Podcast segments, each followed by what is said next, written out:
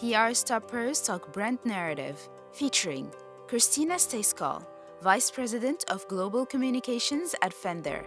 Here is our host, Doug Simon. I'm really excited for this conversation because I love music, love concerts, love guitar playing. Can't wait to get back to be hearing more music. And our guest knows something about that. Can you share a little bit about Fender and what the brand's about? Yeah, absolutely. Thanks so much for having me here. I'm really excited to talk to you. Um, everybody has seen a Fender in their life. You're at your favorite concert, you're listening to your favorite music. The artists that you love and, and follow are using our tools to fuel their creative expression. So, Fender, we're a guitar manufacturer. We're definitely part of music and cultural history. Um, we're actually celebrating our 75th anniversary this year. Leo Fender, the founder, started the company back in 1946 in Fullerton, California.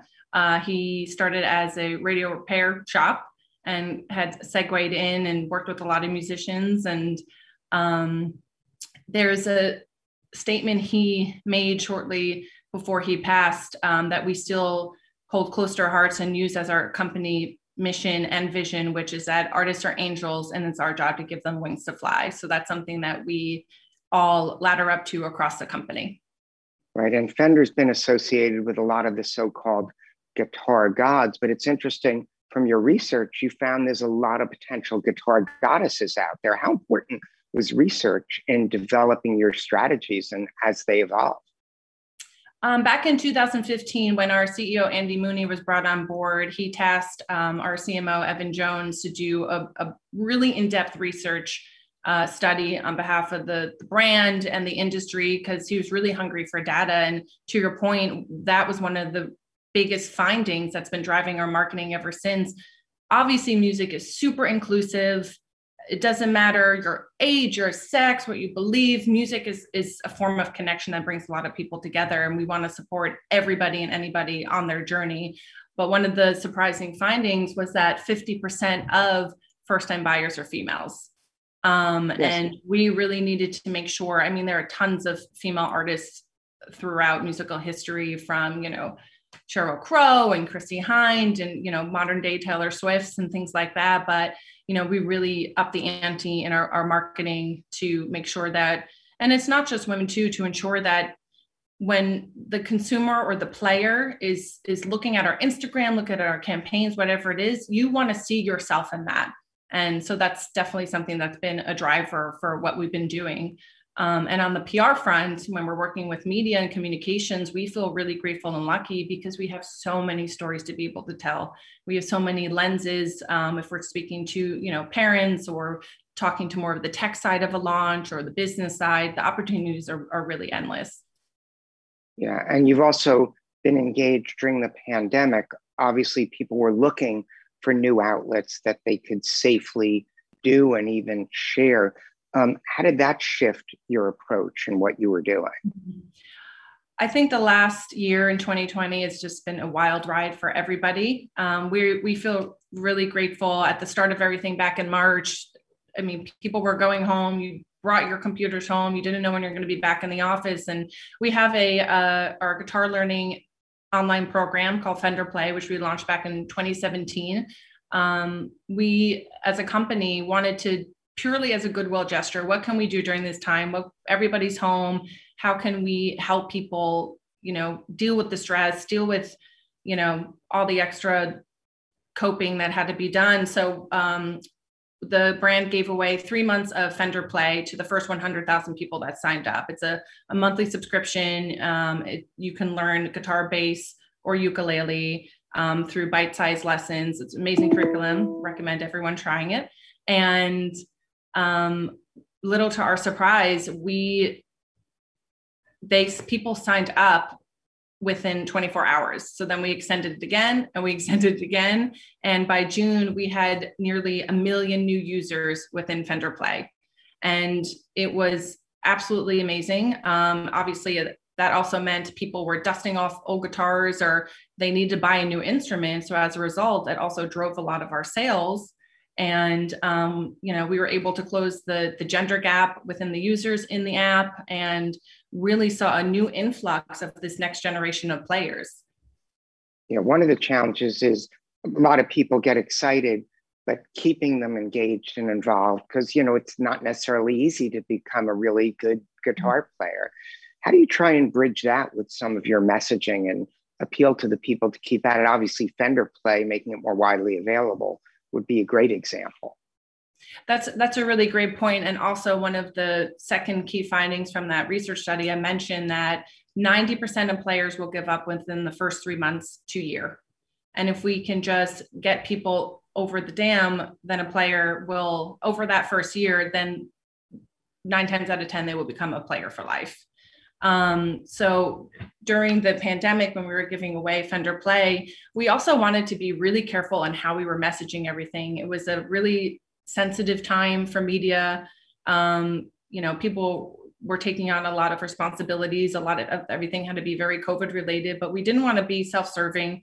We really wanted our messaging to come off as authentic, which is another um, a little bit of a foundation of our messaging and everything that we do um, and really showing the goodwill gesture behind everything. We wanted to support people because there also are emotional benefits to playing a guitar. Um, it de-stresses you um, there's a sense of, of calming that comes with it. So that's also i believe a lot of meditation and some of the other industries thrive during this time as well. Yeah so it's really played a role in helping people sort of maintain a level of sanity and have an outlet of creativity um, during exactly. the pandemic.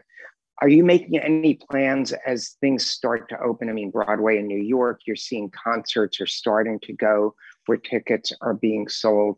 Obviously, that's one way to really get fans excited about that.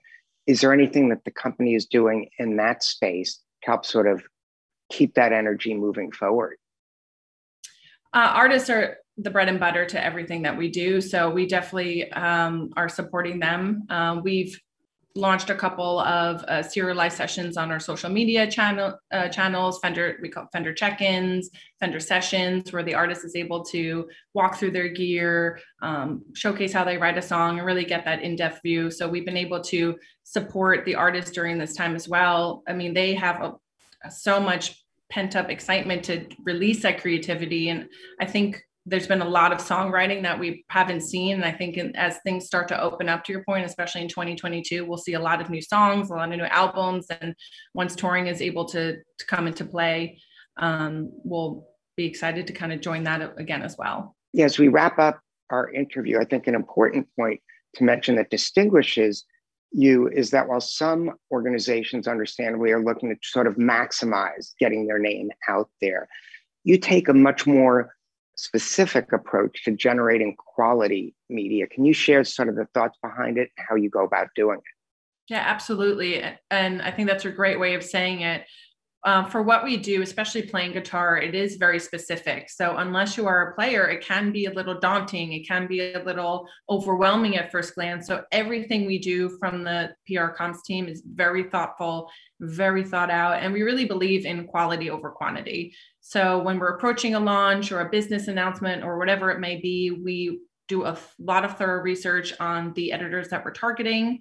We come up with custom tailored pitches our messaging is very specific and we really look at the, at the flow and almost envision the story of what it'll look like we want to make sure that it's making sense to to the readers and if we have a certain launch we'll have different versions of that story as well because we are in a really beneficial place that we can tell the story in so many different ways and in so many different voices. You know if we have a guitar launch we can tell the business angle of it. We can go really nitty gritty with our musical instrument media and get into specs. We can talk from the tech or we can go you know the parental media approach and and talk about it that way. So that's something that we really enforce um, globally across the comms function at fender Cool. And you probably have also have some access to cool things. I don't know if you can give away some secrets about some of the artists that people might not know about, but maybe if, instead of that, if you want to share some cool moments that you've had being part of the company, that would be a great way to wrap it up.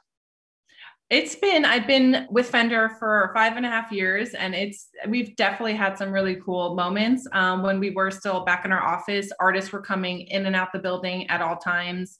Um, you know, I've we've met H.E.R. who's amazing, just recently won an Oscar. She also yeah. just taped for the Global Citizen live show that's airing uh, shortly um, with 150 students from LAUSD and our Fender Play Foundation. So a bunch of us were able to go there and see that taping, which is amazing.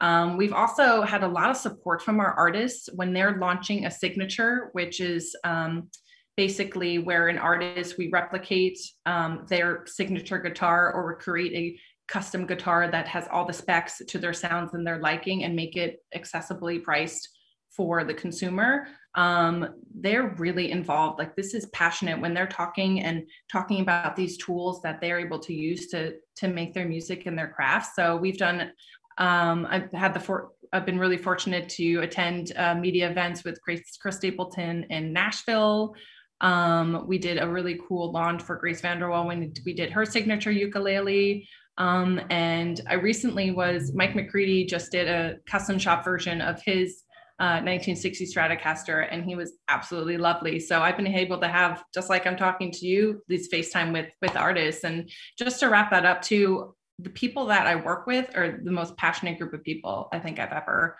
I've ever met and had to been able to interface with. Andy, our CEO, is a lifelong guitar player. Um, again, back in the office days, he'd be riffing heavy metal at four o'clock in the afternoon almost daily. Um, so it's it's really great to be around people that just exude this energy and passion for that collective goal that we're all working towards. Great. Well, I got to give you an extra thanks because that's the first time in my life that someone's compared me to some of rock and roll's greatest players at any level. So I'll take it where I can get it. Thanks so much for sharing your great ideas. Thank you.